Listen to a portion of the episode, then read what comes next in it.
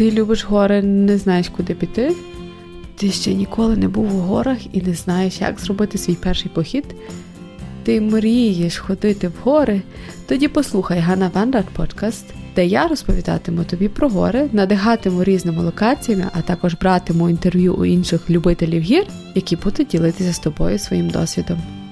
Гайда в гори по пригоди! Привіт! Вітаю тебе на подкасті Ганна Вандат. Рада, що ти ще мене не забув і ще слухаєш. Сьогодні такий випуск буде трішки інформаційний, інформативний. Також поговоримо про е, походи осінню, на що варто звернути увагу. І так, сьогодні буде такий більш організаційний. Ну що ж, е, сьогодні це є четвер чи п'ятниця, вже не пам'ятаю. Записуючи подкаст, е, хотіла розказати, що чому не виходив взагалі подкаст і чим я взагалі займалася. Останні два місяці, навіть два з половиною місяці, я організовувала, я працювала в е, організувала співорганізатор була креативного е, простору для дітей з України, які зараз перебувають в Мюнхені. Я допомагала більше такою організаційною з організацією та комунікацією, бо все-таки мовний бар'єр існує, бо ну, бо люди не знають одразу е, німецьку мову, а голова організації вона є з Італії. Якщо тебе цікавить, цей простір ще існує, він більше не тільки для українців, більше такий інтернаціональний зараз стає і знаходиться в частині Мюнхену, називається Нойперлах. Так, в додатку в мене є збережено щодо інстаграмі є highlights, в highlights є збережено вільний час у Мюнхені, і там є власне посилання на їхню телеграм-групу. Вони організовують більше креативних креативних речей для дітей, але не тільки курсів воркшопів для дітей, не тільки для українців, але й більшості це вже стає інтернаціональним.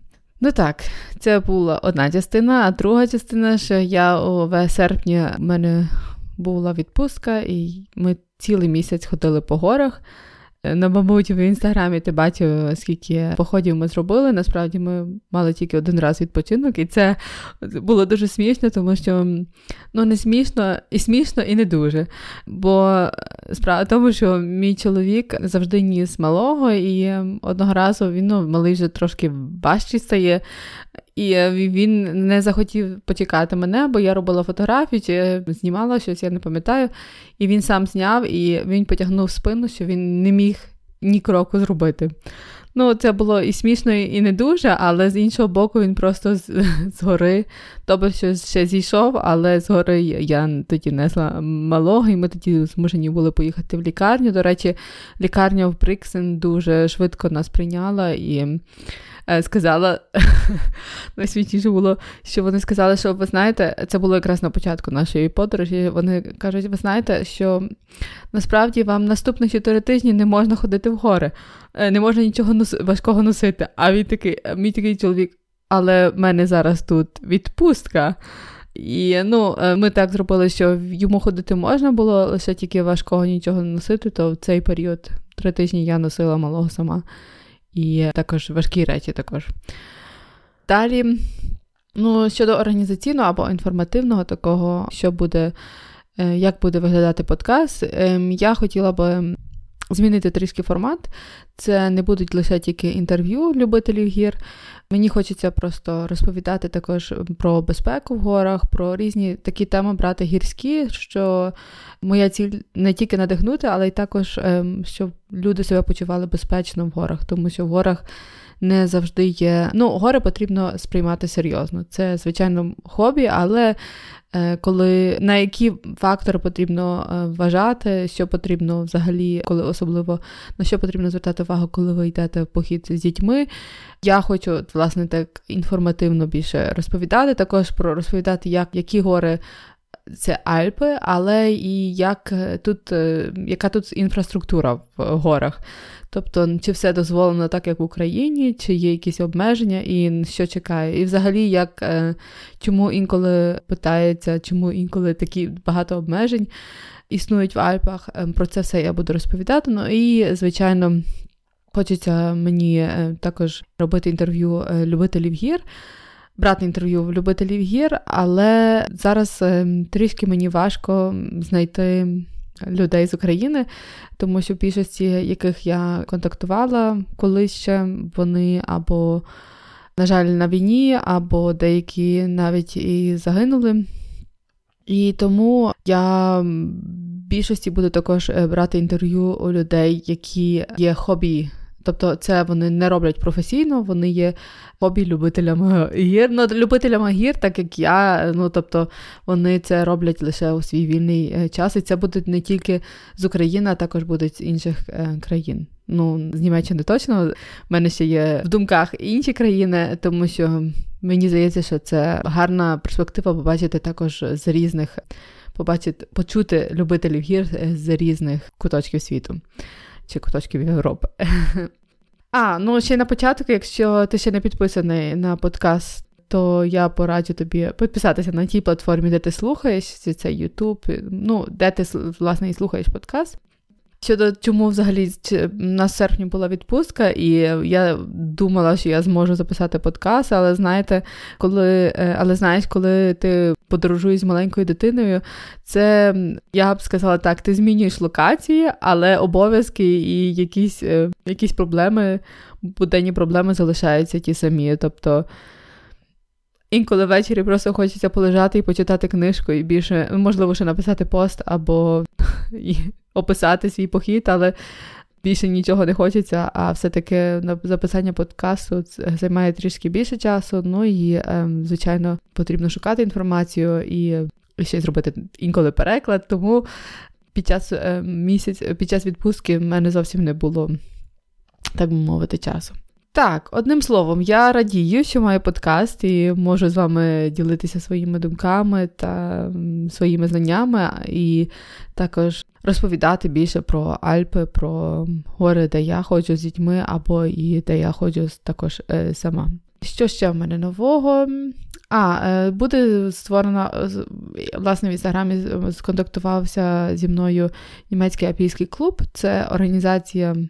Це не організація, це взагалі-то клуб. Усіх любителів гір, в більшості це є також професіоналів. Вони ем, запропонували створити українсько, німецьку українську групу, де могли робити українські сім'ї з дітьми більшості походи в Альпах. Їм потрібна була людина, яка говорить, яка любить походи, звичайно, і яка говорить також українською німецькою, тому що все-таки бар'єр мови на даний момент існує. Але я вам скажу одну таку е, я тобі скажу таку одну штуку, що в Німеччині дуже важко це все офіційно організувати. Дуже багато потрібно папірців. На даний момент я чекаю на курс по першій допомозі, і аж тоді я зможу власне зареєструвати цю групу. Перевага в тому, що там можна робити різні курси, можна отримувати різні знижки, і взагалі е, і моя ідея є така, що трішки інтегрувати, щоб українці не залишалися лише е, серед українців, а також е, на якийсь час, на якийсь період, коли вони будуть в Німеччині, також трішки інтегрувалися. Бо я все-таки вважаю, що коли ти живеш в іншій країні, потрібно, ну, є дуже важлива інтеграція, щоб як і для дітей, так і для дорослих.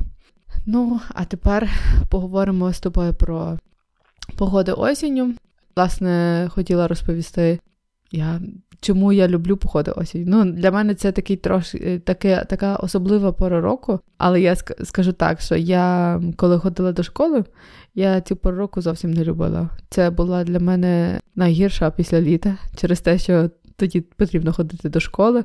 Ну і ще на зазвичай ем, ми з сім'єю на вихідних це був якраз вересень-жовтень. Ем, нам у нас е, було збирання урожаю, і це означало, що на вихідні завжди ми їздили до бабці. І викопували картоплю. Ну, як ви бачите, в мене фізична, фізичне навантаження було з самого дитинства. Тому гори вони якраз і заміняють е, це фізичне навантаження, яке е, яке в мене було в дитинстві. Так, осінні гори вони такі е, особливі, вони кольорові і вони в холодніші. Тобто потрібно вважати, звернути увагу, що від 1500 метрів над рівнем моря. Може бути так, що навіть і сніг може випати, випасти. Ну, ви ж напевно бачили, ти вже напевно бачив, що в горах в Баварських Альпах вже був сніг. Але він зараз зійшов, тому що в нас зараз дуже тепло стало, і, відповідно, зараз е, трішки потеплішало, але все одно, коли ем, будеш ти планувати похід з дітьми, обов'язково перед е, перед походом потрібно глянути на прогноз погоди та й взагалі температури в цілому. Я особисто дивлюся в Bergfact. Ця аплікація мене ніколи не підводила, але є інші можливості, які дивитися мож, можна і по різних аплікаціях. Єдине, що також потрібно спостерігати власне за погодою серед. Ну, тобто, одна е, річ є, коли в електронному ти е, дивишся на е, в електронному виді, ти дивишся в аплікації, яка яка погода, а інша річ, коли ти вже на місці і бачиш, окей, чи холодно, чи яка там погода, і тоді, відповідно, мати завжди план Б, як то кажуть, щоб діти не замерзли. Ну і все-таки ти, як батько чи мама, несеш відповідальність за дитиною, і тому погода у осінніх горах відіграє дуже важливу роль, тому що можна швидко замерзнути. Ну просто щоб уникнути різних перехолоджень, потрібно е, дивитися на погоду. Так, я б радила завжди мати дощовик у осінніх, е, осінній період, і якщо є в тебе дощові штани, такі спеціально для походу, тоді вони кращі є, ніж пончо. Це суто моя суб'єктивна думка. Мені вони просто так зручніше і не намукає так швидко. Ну, бо справа в тому, що навіть якщо ви змокнете, ви не так швидко висохнете, як влітку, бо все-таки осінню стає холодніше. Щодо е, одягу, то потрібно, я вже сказала, тепліший одяг. Я вже повторююсь тоді. Е, фліс обов'язково мати безрукавку, якщо у вас є також шапку як і від сонця, так і шапку від вітру, особливо для дітей. Е, якщо ви ходите в гори з маленькою дитиною, наприклад, від двох років, е, чи навіть е, ще меншою, то потрібно мати зимовий комбінезон. Тому що діти, коли вони сидять, вони не рухаються, вони швидше мерзнуть, ніж ніж ми дорослі, бо ми все-таки і несемо їх в рюкзаку. І якщо Є можливо, Якщо немає можливості, тоді можливо не робити такі високі походи, тобто десь робити тоді, е, е, ну тобто не підніматися на дуже високу гору. Також ем, для дітей від 6 років я би рекомендувала також купити, придбати термобілизну. Чому це краще, ніж бавовняні речі? Бо все-таки, коли ми рухаємося, так само і для дорослих термобілизна або або різні спортивні речі, які ви вдягаєте для бігу або для активного е, виду спорту, тому що. Чому бавовні, я проти таких бавовняних речей?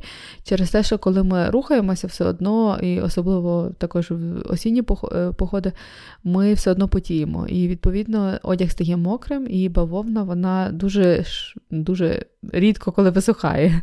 А термобілизна або такий якби функціональний одяг, він е, швидко ем, висихає, і відповідно ви можете тоді ем, не застудитися бо все-таки бавовняні речі вони є ризик того, що ви застудитесь. Для дітей обов'язково візьміть рукавиці, особливо для маленьких дітей, вони дуже швидко мерзнуть, говорять вам з власного з власного досвіду. Власне, коли дітям коли дітям стає холодно і і вони голодні, це все. Тоді і в настрою, як і в них, і як і вас не не буде. Тому думати потрібно для за перекус. Багато хижин з середини жовтня до кінця жовтня є зачиненими, що означає, що вам потрібно мати, якщо ви робите довгий похід, три повноцінних. Перекуси, але це не тільки це повинно бути не тільки три канапки. Тобто думайте про їжу, яка є багатокалорійна, і е, якщо у вас є термос спеціальний для гарячої їжі, то візьміть з собою такий термос, е, обов'язково візьміть з собою чай, не забудьте про воду. Бо все одно є спрага, звичайно, що не така велика, як е, літом, але не забудьте взяти також для дітей достатньо води. Щодо їжі, я б не рекомендувала брати багато шоколаду, бо все-таки шоколад він викликає лише багато спраги, дає на якийсь короткий період енергії, але він. Не є ну, не є настільки ефективним. Е, що я з власного досвіду вам можу сказати, що діти наші любили дуже горіхи, ізюм, мій малий зараз е, дуже любить, і різноманітні сухофрукти.